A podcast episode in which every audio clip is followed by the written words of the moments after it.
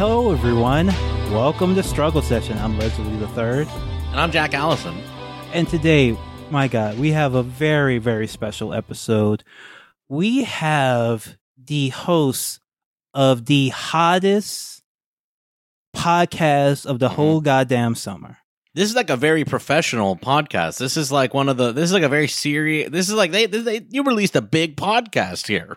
This is one of these ones where like they release all the episodes at once, like Netflix is dropping it. Prestige. This is the Prestige, Prestige. podcast. Prestige podcast, Blowback, going back and talking about the invasion of Iraq, the consequences from it, and the fact that we have completely forgotten it and ignored it and don't care about it. And even today, I'm so happy to have him on today because what's trending right now on Twitter is President Bush because he's giving a eulogy um, at the at the funeral for for for John Lewis, and I'm so excited to have you on, um, Brendan James, Noah Kulwin. Thank you so much for joining us. Thanks for having me. Happy to be here. I have listened to all the episodes of your your show, which is available on Stitcher right now for free. But but if you want, you know, all the bonus episodes and you know some episodes that haven't been released publicly yet, you gotta get on that Stitcher Premium. Now they aren't paying us to do any ads. I'm not doing any ad reads. I'm not selling out. I let Bre- I let Brendan sell out. I'm seeing how it works out for him. Yes. See if anybody gets mad at him. The water's fine. Come on in.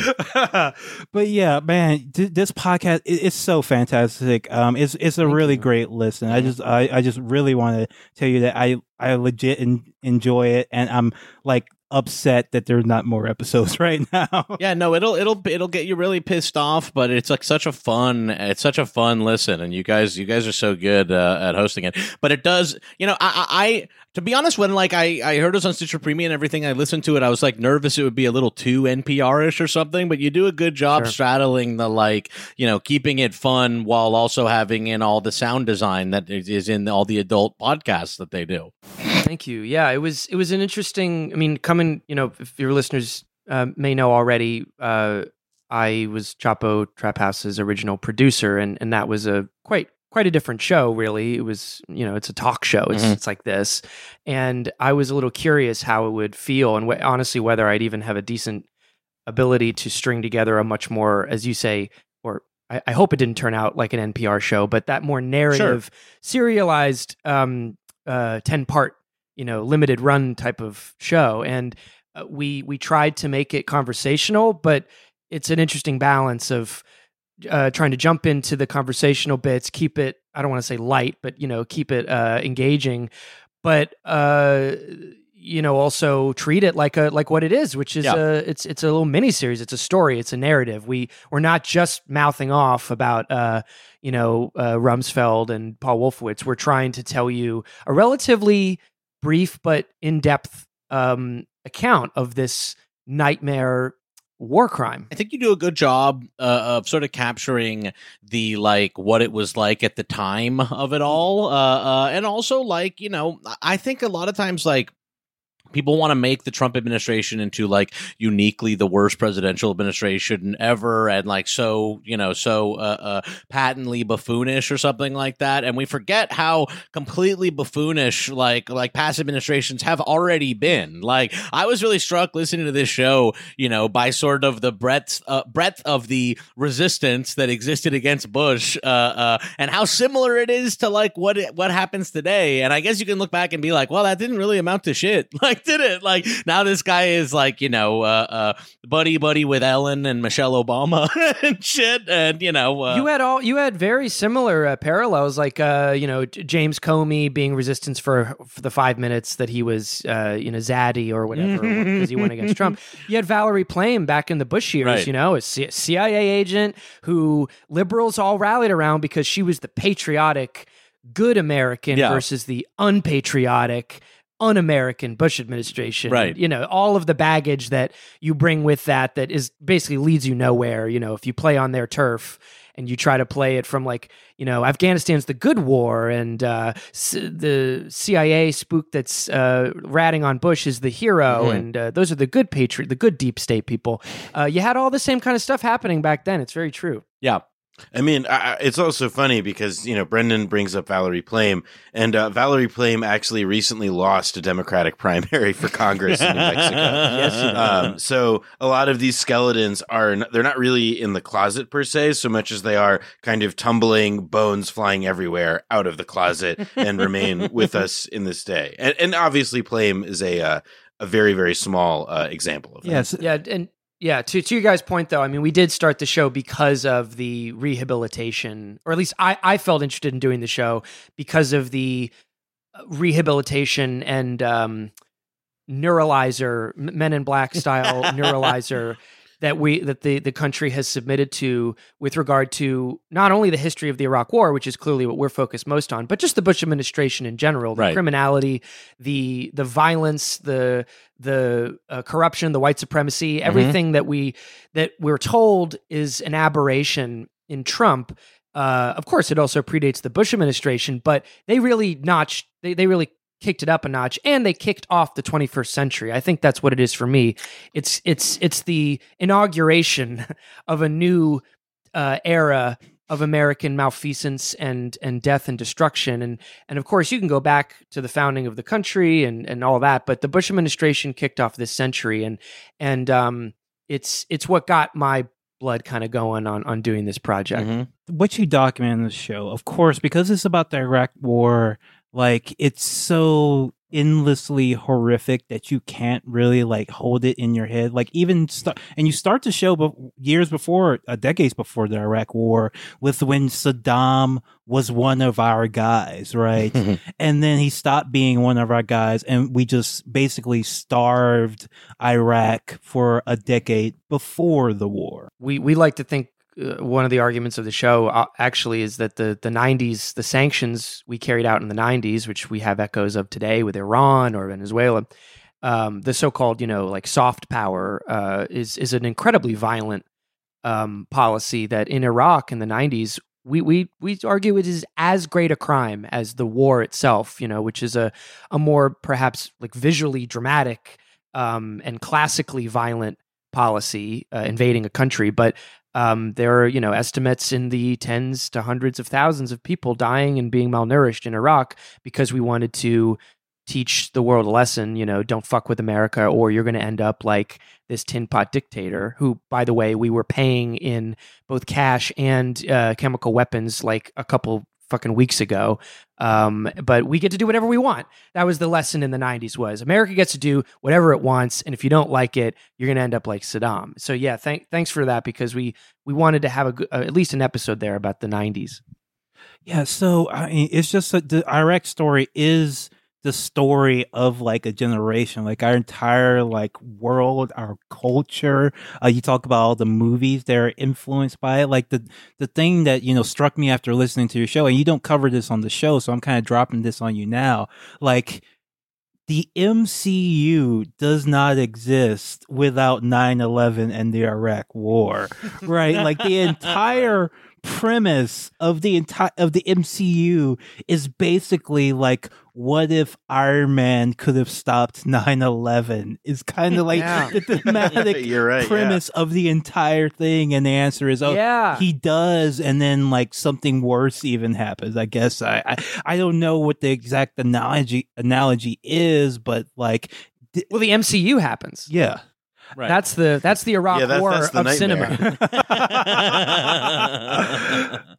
Be Yeah, it costs too much. for. It's cost too much money. You read about it every day. It Yeah. sort of just like eats culture for about half a decade, and then it kind of goes quietly into the night when another crisis of equal weight, uh, the financial crisis, arrives. yeah so So I think that narratively they're totally simpatico. yeah, and so I guess COVID uh, will possibly, you know, kill off the MCU if if this is yeah I mean, it doesn't Yeah, like. inshallah. I was thinking about you know upcoming like Marvel movies and how we're going to be indoors till like 2022 or something like that. Fuck yeah and it just doesn't like like watching Captain Marvel like save people at the mall when I'm, I'm like I can't like go to the fucking mall like it seems like silly to me like it doesn't seem it seems not re- it seems actually too fantastical to show people in the mall you know like Yeah. and I don't know how I don't know how Marvel functions in a world like with COVID because it can't.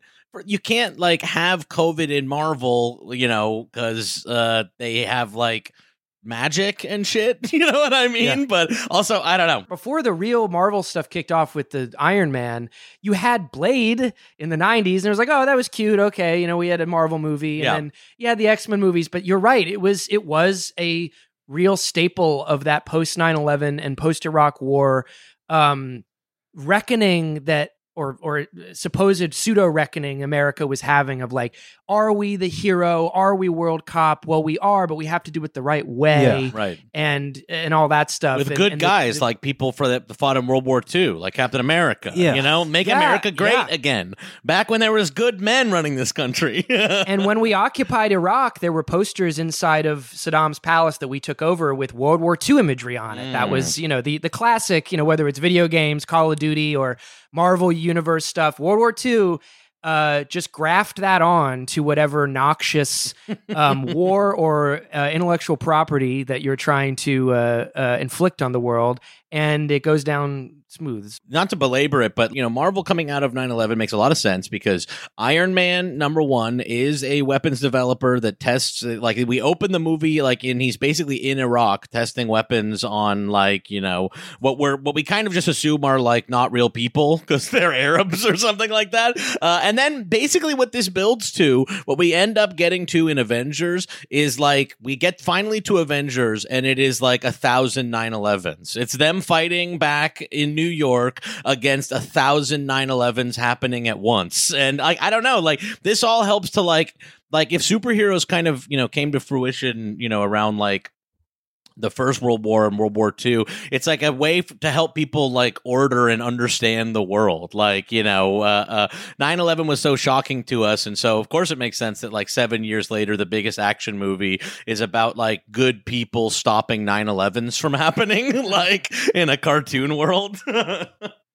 I also think one of the things that like sort of strikes me about this is that like the you know after Vietnam because Vietnam the details of which the gory details of which and the way in which it permeated all of American life and all facets and and you know really all all um, sectors of American life were affected by the war. Whereas the Iraq war without a general draft and with sort of you know like although it permeated although it permeated news coverage to be sure although it didn't have quite that same kind of like deep reach into people's lives i think that like it sort of is reflected in this kind of way that like you know there, there i mean as, as brendan and i unfortunately found out there are almost no good movies about Yes. the iraq war there was no serious attempt to culturally process it i mean you could look at you know like, you, like whether or not like, no, like see, I, I I think there was an attempt, but there was a failure. To, not Right, to interrupt correct. completely. that's, yeah that's a better way to put it it's odd actually sort of with vietnam versus with the iraq war uh, uh, is that like culturally with vietnam you know we were like it- there was a cohesive like response to it which was like people mostly don't like vietnam and you know the vietnam war in popular culture and in culture in general um with the Iraq war and with our sort of like new ongoing Middle East wars, it's very weird because like, you know, pe- like creators were publicly anti-Iraq war and you'd hear people sort of making political statements and stuff like that. But then actually culturally like our shows are like Homeland and 24 which like yeah. don't address like real events specifically, but kind of create fictional versions that are like based on the American, you know, uh, estimation of how like world events happen. Like we allowed like this sort of like, you know, uh, uh, CIA, you know, intelligence community thing to seep into our culture, even if it's not specifically about the war. I actually think that like, you know, if you're talking about sort of cultural influence and everything like that, they did a much better job with the Iraq war uh, than like than how Vietnam was handled. Yeah, Vietnam, they they couldn't get their arms around it. Yeah, people uh, just for a lot of it. yeah, for a lot of uh, obviously a, a lot of conditions were, were right for for that to to to really become a countercultural thing. But um, you know, it's but uh, to your point uh, about the Iraq War. And and the movies and the culture that came out of ostensibly liberal creators and people in Hollywood. I mean, look, it's like Watchmen. Mhm. I haven't seen it, but I, you know, from what I understand, like the politics of that new show are like a mess and but it's coming out of what these same creators and liberal um r- rather you know usually not terribly curious hollywood types Sure. what what they what they think is a uh, hard-nosed reckoning with the social questions of the day and i think similarly with iraq the movies we watched a, a lot of them were not like pro-war um, but they did not have the courage to deviate from the narrative of the troops have been through hell, and we need to talk about that. We need to talk. We need to show the troops dealing with, and it's and and it's just um, schlocky Mm. and boring, and uh, it does it clearly does not hold up uh, even a few years later. Yeah, like the with the thing that I got from really liked about your show is you highlighted the fact that during the entire time we were, you know, talking about the Iraq War constantly. It was on TV every day. At no point did it ever permeate any sort of media narrative, whether it's CNN, MSNBC, or, or what have you, like that Iraqi people were actually human beings with their own will and their own ideas about things. Even someone like even like Saddam, like it was not seriously considered that he may at any point behave in any sort of like rational manner in regards to like weapons inspectors, etc. It was always talked about like and it was they were only there they only were you know subjects to our imperial will uh, more or less. And at no point when you have during like these years and years of discussions and talks and talking heads did anyone care what any iraqi person ever thought about uh, the war? Yeah, the uh, the way that it kept cropping up within, especially within conversations in the Bush administration, uh, was whether you were on the kind of softer wing and you and you know uh, you weren't a, a full on neocon, or whether you were a Rumsfeld or a, a Paul Wolfowitz or whatever. It was always speaking of Iraq, the nation, and its people as children. That they were Right. um, uh, under the thumb of a vicious dictator, so they were just learning to ride their bike, and they need training wheels, or and freedom. they're throwing a tantrum. yeah, and, and and and these incredibly and and not not new or or not novel um um uh paternalistic imperial uh racist conceptions of uh the the the people that the United States needs to um Help you know, civilize. do a yeah civilize and do a missionary mission all that stuff that's the thing also is that we started the show talking about the british um briefly we talk about the british stay in in iraq which of course was not terribly brief but for our show we wanted to keep the narrative going as quickly as possible but it's fascinating to see all the parallels that exist uh, regardless of technology regardless of contemporaneous politics between you know these empires there's there's not re- there's only so many ways you can do it you know and and the british said we're showing up as liberators. The british said oh we need to help you get that oil uh, on on the on the global market. You, you don't want that all state owned uh, that's that's that's inefficient and that's uh, that'll fuck you all up. You gotta you gotta let us bid on that and help you develop. And and then flash forward 100 years later the uh, same exact uh, strategies were being used uh, among those strategies of course is like bombing and strafing and doing massacres of of Arab people and and the the population back home going, oh well, you know, they just they're savages over there. You know, it's it's vi- it's always violence over there. Who knows why? right. Uh, turning a blind eye to the clear aggression on on bar, on, on the heart of uh, America. And as the war went on, I think like that kind of like paternalism sort of like it mutated to accommodate like newer sets of facts on the ground. I think, you know, sort of, for example, during the 2005 Iraqi elections, you know, when the sort of American, like the, the American kind of, uh, like supported election process that began that year, um, Bush, you know, gave like he talked about so much about all Iraqis want was freedom, freedom, freedom, and they're excited to vote and everything. And it was this kind of he was describing a fantasy of how Iraqis related to the puppet government setup. Um, or, I mean, like you know, a puppet government Right. or, or just a very weak government more than anything, and how the, it was it just was complete projection. You know, a little bit like the the dad who imagines like their kid to be an honor roll student when in reality he is you know no shade smoking weed uh like at recess and I or, or like like or whatever like you know what I mean it's just it's not there was a I think like the part of what the consequence of things like the war is is that it collapses like in time it just ultimately the reality and the facts on the ground collapse the distance between that fantasy and the reality because you can only suppress people's like will and deny what they're actually demanding for so long I, I just have to I just to keep them honest. I do have to say Noah. You did just compare the Iraqis to children in that I- example that you, that you used. well but I, that's the p- They're a different playing type on of the idea children. that- They're a bad child. Okay, Is what you have to Yeah. understand. They're not cool. an They're honor. Bart they're not an honor. Yeah, they're a cool Precisely. child. Not not a not a you know honor roll student. right,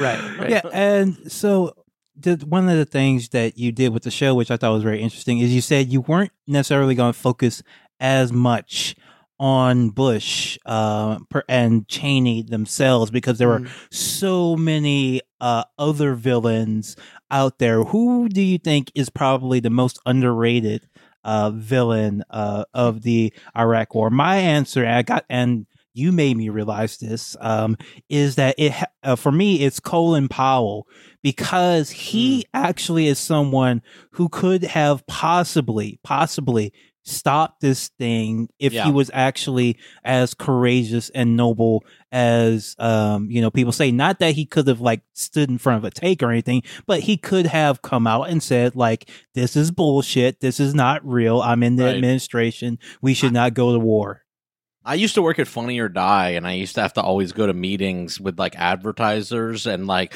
be part of the pitch of explaining to them exactly how many millennials would see this and how like online is really going to get them so many viewers. And like, I really feel like like Colin Powell did that, but to, for like to kill hundreds of thousands, millions of people. Like Colin Powell, like like lied for his job, like on such a scale, like that. It, yeah, is just It's- like, and, and for what? For your fucking like job, for like honor or something. Like, he's a truly weird guy. yeah it's like he like he went on between two ferns with zach galifianakis in order you know, Obama went on to sell I the don't know. war I'm just like I, I remember those times of like you know having to tell Purina or whatever how many eyes they're gonna get on their stuff, and I'm like, oh, that's what Colin Powell did. Yeah, he's he's an underrated villain for sure, and uh, of course, you know, like you said, it, no one was was expecting him to stand in front of a tank. The point was at that point that there were there were no tanks deployed yet. It was all that diplomatic intrigue and all of this priming of the pump in the public eye, and he was far more than any other Bush administration official, a bipartisan um sort of hero in DC, a neutral type of presence, someone who which is bullshit, but that that's what he came across Right. as.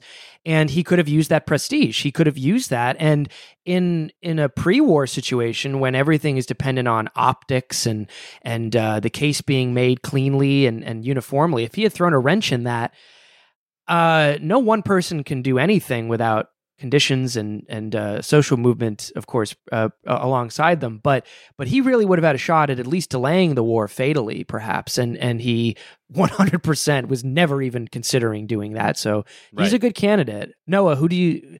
I mean, who who do you think of as a? Oh, a- Bremer. oh yeah, that's true. That's true. To me, to me, the the thing is, is that it's like, you know, in a lot of ways, like Bremer, Bremer's not like a. I don't think of him as like an ideologue in the way that, like, say, Wolfowitz or a lot of the neocons were, who developed the intellectual framework from the '90s onward to, um, like. Like you know, sort of form the basis of the invasion and the occupation. But what Bremer was was like a just sort of a We disastrously should say who Paul Bremer is, maybe for right. So Paul Bremer was the head of the Coalition Provisional Authority, who was installed by the Defense Department in Rumsfeld um, shortly after the invasion to supervise basically the like interim American-led, like you know, government, like or I mean, effectively what was a government um, out of Baghdad, and Bremer sort of like he he just immediately alienated uh, an enormous number of people and Iraqis. Right. He like I mean uh, j- there's was the big like he he got like didn't he like um he fired like every single He like fired professor, everybody. everybody because He everyone just was fired everyone everyone. was I guess to explain it's like everyone was forced to be in the Ba'ath Party under Saddam in order to be a civil servant and Paul Bremer he's like one of like Patrick Bateman's co-workers or something just like put in charge of Iraq Oh yeah, Uh, he's adult Bateman. Yeah. He's Um, grown up Bateman. Yeah. I I, th- I thought he was more a Bryce myself personally. But he's just like a business guy. Like he to me strike he like strike he's just like is like a corporate guy kind of. It's like just like a you get put in charge of like Hasbro and then you get put in charge of like Iraq. like it's just like an assign. uh, and and that's a that's a point we we actually maybe should have hit on even more. We had a good interview with Naomi Klein as a as a bonus episode recently, and, and she really put it quite quite clearly in a contrast or lack thereof to Trump.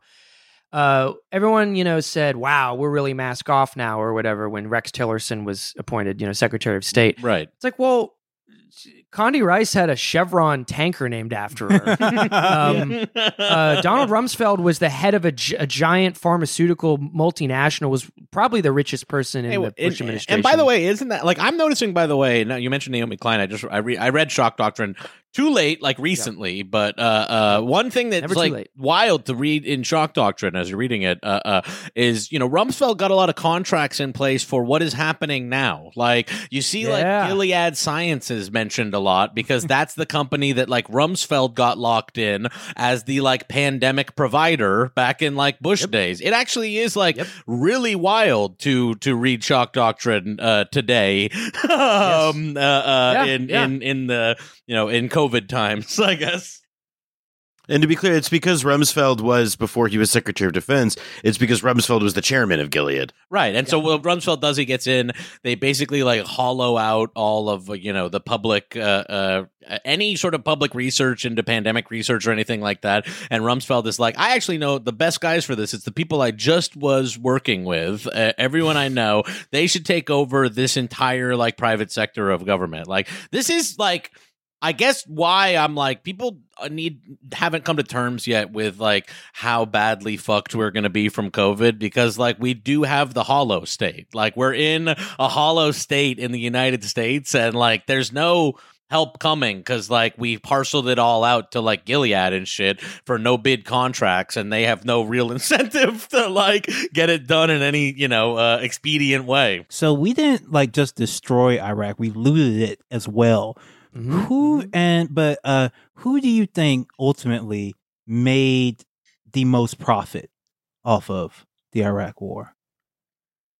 That's a good question as far as like the math is concerned. We'd probably have to break it down. I mean, so many people were uh like like relatively speaking, even some of the the smaller actors who just got a, a, a who ripped off a bunch of contracts from the US government inside of Iraq, maybe compared to their previous income, you know, it was like a 1 million percent Yeah. raise they got. Yeah, like but- like, you, like- you tell those stories about like just random like douchebags will be like, we're contractors now and we're going to rebuild a hospital for you, United States government. And the government is just like, here's a hundred million dollars, and and that's yeah, it. and and then and then they either don't build it or it's like Sopranos shit. It's like no show jobs. Right.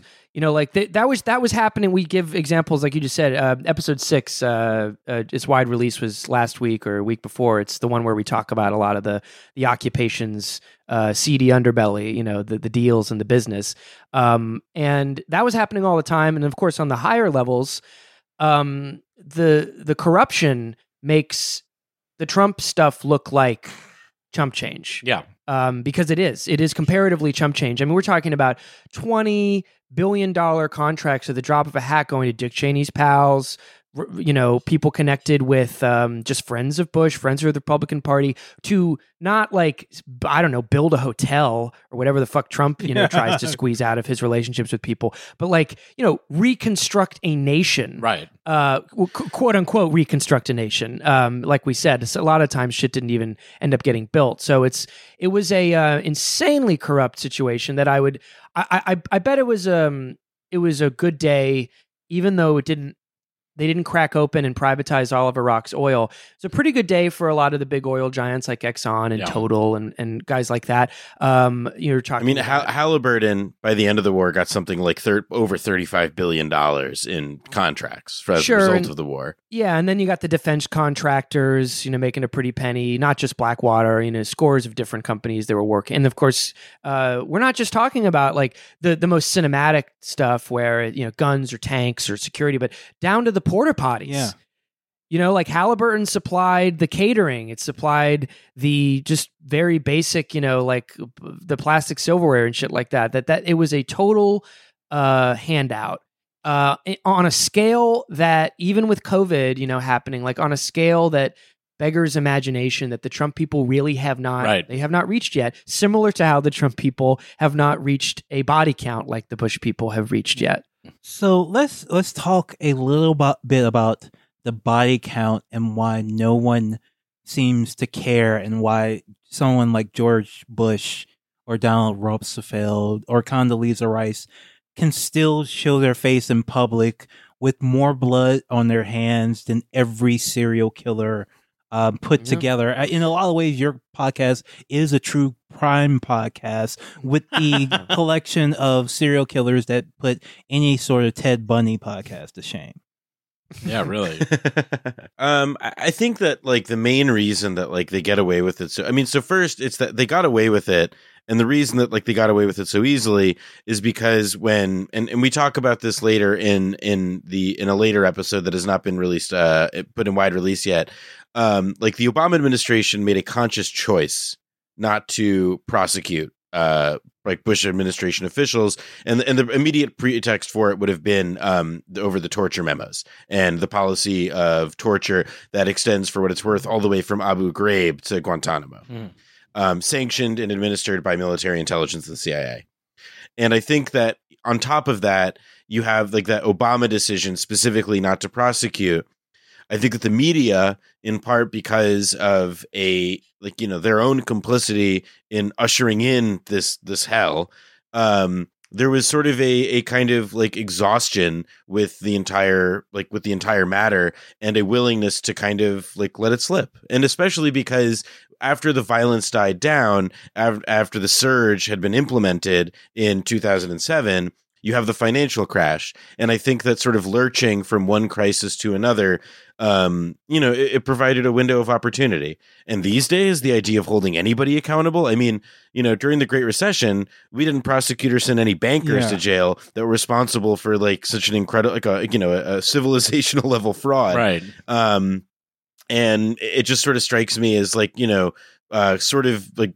totally in tune with like the way that like our political system comports itself or has comported itself over the last decade that we wouldn't hold anybody accountable and that in fact we would deify people rather than hold them accountable because it's a way of helping to sell like you know make the case that no no no we couldn't possibly put this guy in jail. He was on ellen.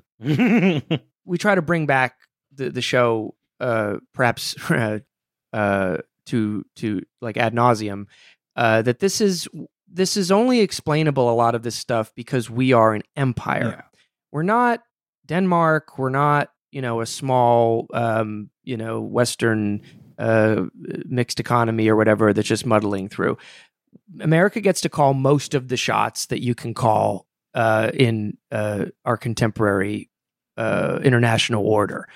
And so that gets you a lot of outs. And one of the outs you get is you're not a Slobodan Milosevic. You're not some, you know, like aging bureaucrat who gets to get, you know, dragged into The Hague. You can just, you can coast by that stuff. You're Rumsfeld. right. Uh, it's never going to happen. And, and that, uh, it, that, that is, uh, of course, applies to the individual actors, but also as a nation, you need to cleanse your palate and, and always start fresh. So uh, you get to hold all the grudges you want as as a nation if, if you're America. Saddam really pissed us off in 1991 by uh, not uh, surrendering and and uh, you know almost embarrassing us by by having to carry on the war for even a month longer than we wanted to.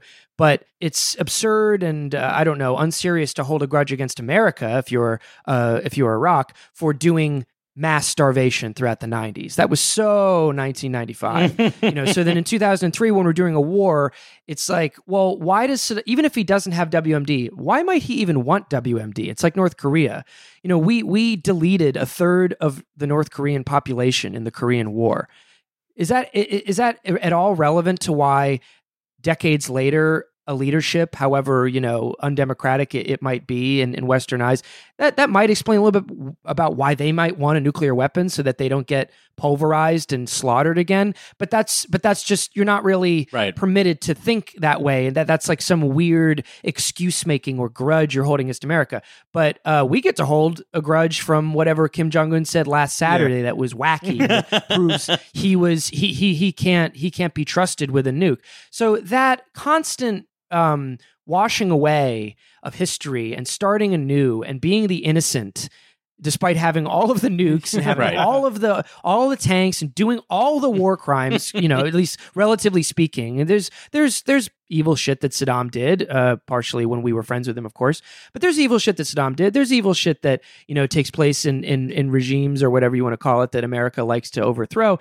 But it's usually chump change compared to what we do. In fact, it is Yeah. always chump change by definition. The power dynamic is such.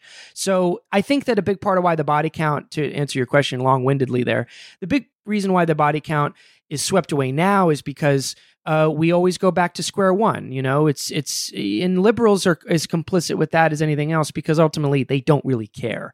They, they their politics are not terribly interested in confronting that question of imperial uh, rap sheets.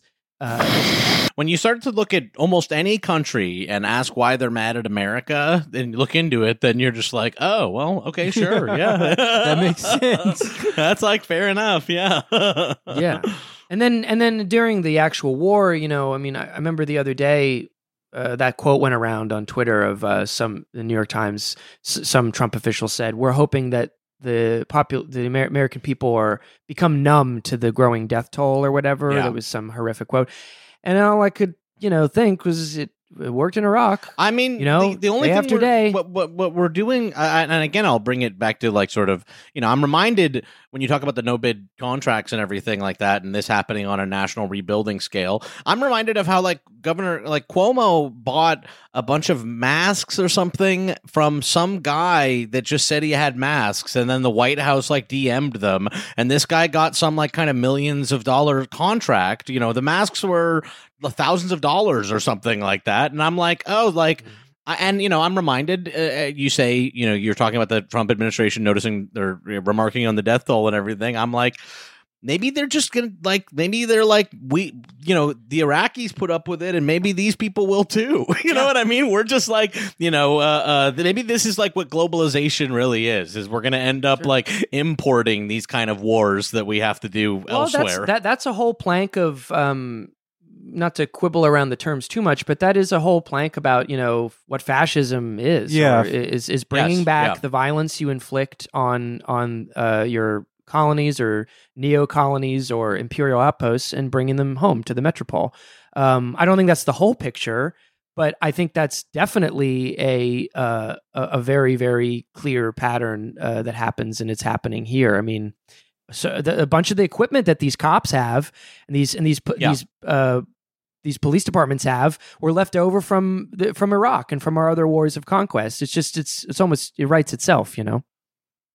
Yeah, Uh, uh, yeah, no, it, you know, uh, uh, I you yeah, you can't help but see parallels in in in how the how America is going to be rebuilt and how we like rebuilt Iraq. Yeah, exactly. It'll be Paul Bremer again. Just Just- I mean, honestly, it could just be Paul Bremer. Like they could be like because of his experience in Iraq, like this is the best guy for the job. Like yeah, we'll, we'll try really hard to get a McDonald's in uh, you know Portland or or um, New that York. could honestly that could honestly happen under Joe Biden. Like the uh, the the Pro- Project Lincoln could influence enough to get Paul Bremer in charge of rebuilding. Well, you know, we should mention Joe Biden uh, just regard with regard to Iraq. I mean, uh, we we we didn't st- we didn't bring him in too much to the show because uh, unfortunately uh, we we were still unsure whether he we'd even have to face him as a nominee back when we were recording it. Sure. But Joe Biden, just real quick, I mean, um, if you want to put some bones, you know, or, or put some meat on the bone of, of why this man should not be given some kind of pass or uh, uh, uncritically supported. Uh, I saw there was that settle for Biden uh, uh, group the other day. Very ins- Yeah. inspirational Yeah. uh, message. E- eat the slop, eat it. Yeah, I'm 100% going to tell my you know 70 year old mother to go out and risk getting COVID to uh, settle Yeah. uh, for Biden. Yeah. Um, but this was a guy who was not just a, a Democrat who vocally supported the war, which were, you know, dime a dozen, but he was on the Senate Foreign Relations Committee. He was the chair. He he he would have been the key one of the key actors to have um, understood how cooked up and um, scammy the intelligence was that was being produced in the months before the war, the whole year before the war, and he didn't have a problem with it. And then once the war was underway, he supported it. Uh, he called it a march to peace, if, uh, infamously in his um, defense of his vote in uh, in 2002, October 2002. And then when everything started to go sour, very cowardly, of course, he uh, pretended like uh, it was all all a big boondoggle that the Bush administration, um, uh, you know, tricked everybody. tricked everybody. Tricked Yeah, us. yeah. That was that was the classic move. And then he said, "We Right. need to cut the country up into three different distinct ethnic entities, which is Yeah. classic British style uh, colonialism. Right. And that's the Yeah. only thing worse than you probably c- could have done uh, to, to Iraq at that point. and uh, and he had to live that down for a while, and and uh, that, that that's uh, pretty rancid. And so, um, and then of course when he was vice president, I, I wish we had hit this a little harder actually in our final episode. But when he was vice president, uh, there's more details kind of coming out about this now from disgruntled former uh, you know staffers or whatever. He was really in charge of strong arming everyone to accept Maliki's, you know, 18th term in Iraq. This was the prime minister that that became, you know, uh, basically a tiny like uh, mini Saddam in, in the years after, uh, who was directly responsible for ISIS. You know, the repressive measures and the authoritarianism was what gave us something like ISIS uh, that that cropped up in 2014, and that was from Joe Biden being Obama's right hand guy to go into Iraq and wheel and deal and pick our guys and you know make a mockery of any idea of democracy happening. So uh, every step of the way, inv- uh, sanctions, invasion, ISIS, Joe Biden's there in the worst way possible, influencing events. And people want to tell us that it's it's it's passe to talk about responsibilities in Iraq and that we should all just shut up and accept this guy. That's uh, that's a pretty rich thing to say if you know anyone who lived in Iraq, who continues to live in Iraq, um, or in or Yeah. in the region in general. Go go go tell that to them. Yeah. Yeah. And Noah, you're uh, you're back. That was back. Yes, I am. I am reconnected. I restarted the router. Oh wow. The uh, the the broadband internet service of the Adirondacks is not. You know, it will They're not trying to shut us down, folks. Oh. They're telling we're telling too many truth bombs here, folks. We got the documents. I'm sorry. I can't even do. Your Alex Jones is just I don't know where it untouchable, comes from. I was listening uh, to your podcast at one and one quarter speed, um, and when so when Trump gives his little speech at the um, during the debates about how he doesn't how he thought the Iraq war was stupid and it was garbage, like it had so much fucking energy. Like I was like, wow, I wish a single Democrat had ever said anything like this. It was like Aaron Sorkin had fucking. Isn't that wrote clip it amazing?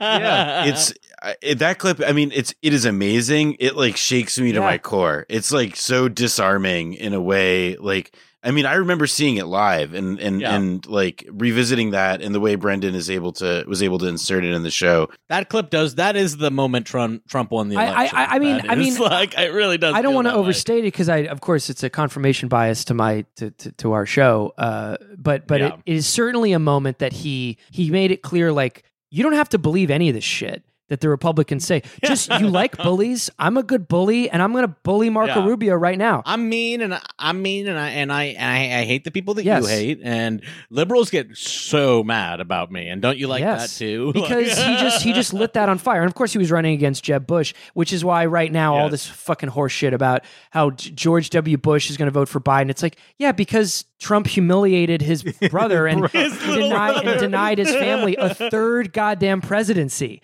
That's Yeah. that's Yeah. why he hates him. He doesn't give a shit about any of the stuff Trump's doing, but that's what motivates him. So, uh, so, so that I mean, and I got to say, I mean, it's it, I I don't. I don't want to say this in a way that sounds too gross, but you go back, you watch some of those clips of Trump roasting them on the debate stage. Let's just say I, I, I it's tra- it's tragic that it led to him winning, of course, but it's pretty Yes. fucking tight when he launches when he Hey, yeah. launches in on some fucking uh absolute like um stone cold maniac uh killer move on on a on a Marco Rubio or on a or on a uh, a Jeb Bush. It feels good because it was Oh, never going to happen. that this man won the presidency because of how fun it was to watch him clown on Republicans. Like, and that's from Republicans. Like, Republicans hate Republicans Yeah. so much that this man won the presidency literally because of what a clown Jeb Bush is. To be honest, it tells you it tells you something because because a lot of those same people in the audience and those the early the early audience the clip I play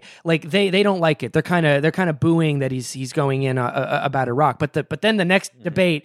They either bust people in or whatever happened but it, it was all cheers after that because I think deep Yeah. down like these are people who would have probably told you oh the weapons are still in Syria we're gonna find them uh, it was it's, they're still out there but then Trump gets up there does his thing they they just uh, they they kind of admit I don't really give a shit about any of that they probably did Yeah. lie yeah. and and and that, but now I have daddy and and like I don't have to pretend to like or or um uh, be obedient to to the party leadership anymore, and they just went hog wild. And then you got MAGA, which is detached from any coherent politics at all, really.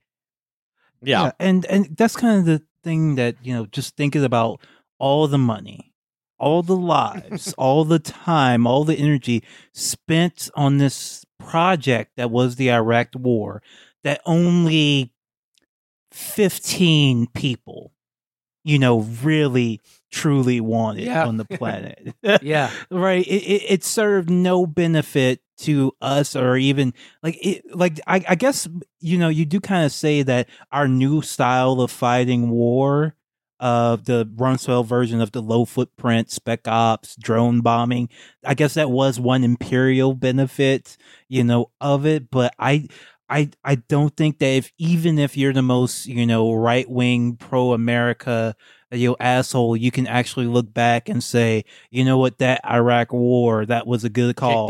that was a good call for us. Because if you're not experiencing it, it, it it lacks all of the like libidinal um uh juices in, in your system like like they, they all would if they were transported instantly back to 2003 or if trump said we're gonna for whatever reason we're gonna do syria now they would all love it and they would support the war because it's it's a momentary passing feeling that that, that gets them you know it, it gets them aroused it's Bloodlust. bloodlust It's fun. Bloodlust is fun. People that are already dead, look like backward- now we can start talking Yeah. back. We can start being like, that was to look smart. backward, it's And I- useless to them now. Yeah. now. Now they can use the failure of Iraq to say it's because the, the, the DC elite doesn't want you to, you know, and then they can just become little uh, pretend anti-imperialists for for that for for this current period. But yes, um, Right. it's it's it meant nothing to them on any deeper level, and and in a way.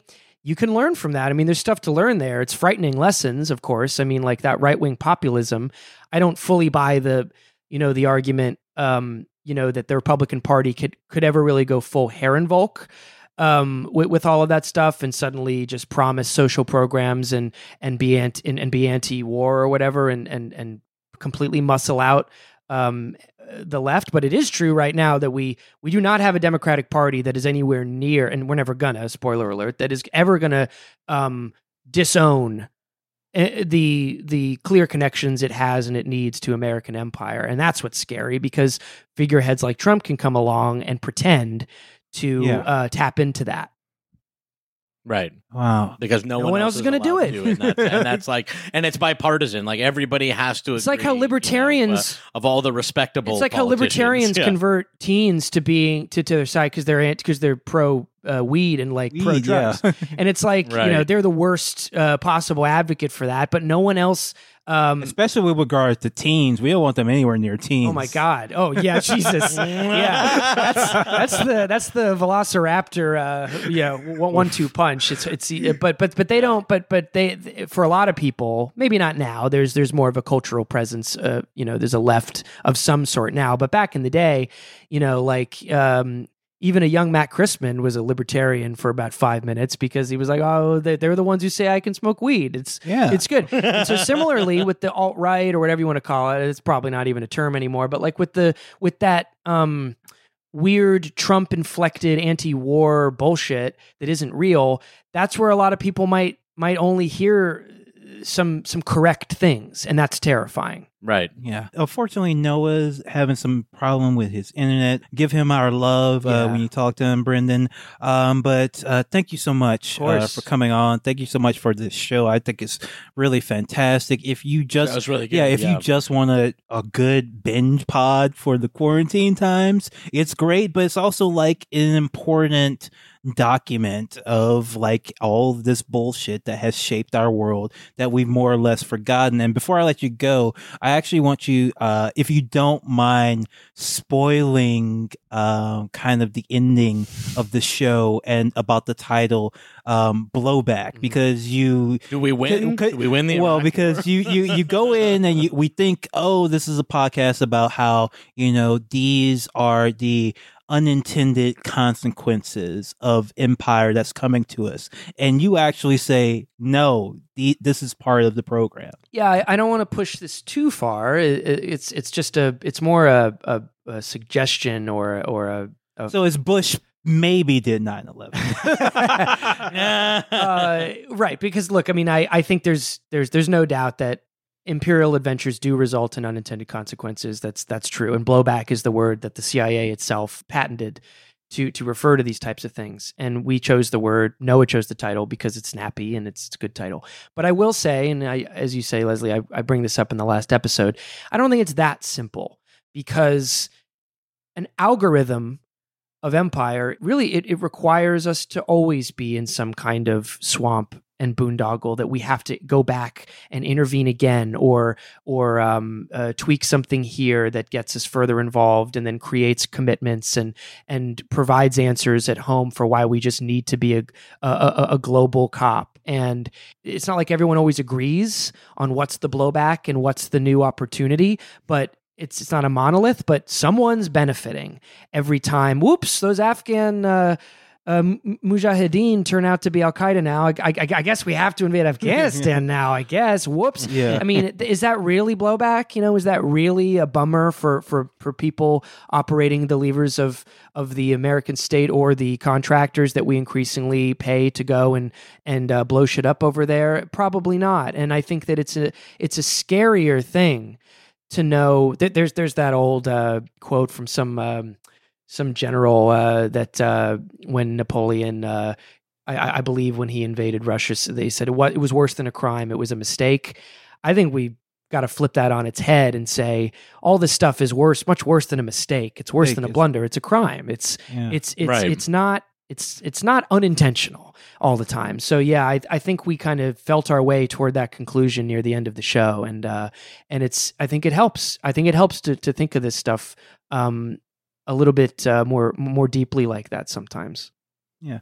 Well, thank you so much uh, again for coming on. Uh, where can people find the show? It's uh, now available at all your favorite po- podcast apps of choice. Um, but the as you said at the top of the show, there are some premium like bonus episodes that are never going to leave uh, Stitcher Premium. So uh, there's two, uh, and they're they're they're great episodes. One is with Felix Biederman about Iraq War video game culture.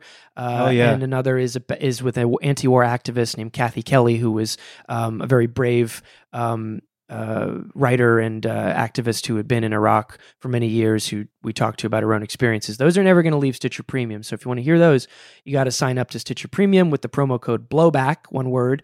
But otherwise, uh, the show is currently coming out for free on all on all podcast apps. Uh, we're uh, about to debut episode eight, so you can listen to it wherever you like. All right, folks, that was Struggle Session. Have a good one. See you later. Bye.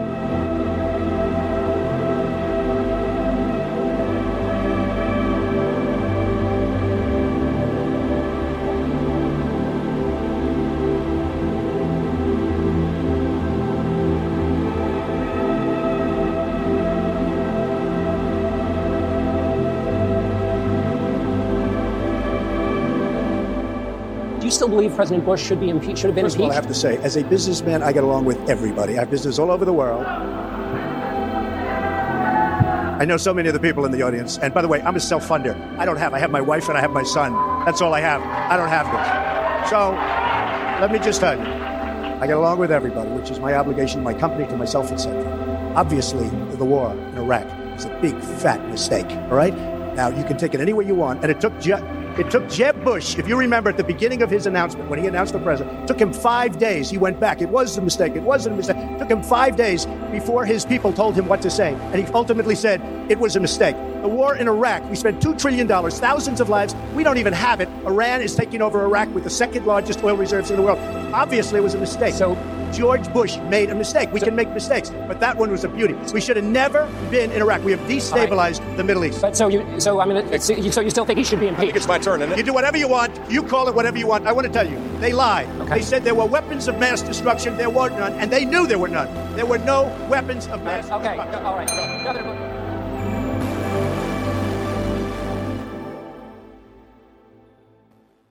Like what you hear? Want to hear more? Check us out at patreon.com slash struggle session or sesh.plus or strugglesession.substack.com for all our public episodes commercial free as well as hundreds of bonus episodes. Thank you to all our listeners for holding us down five years strong.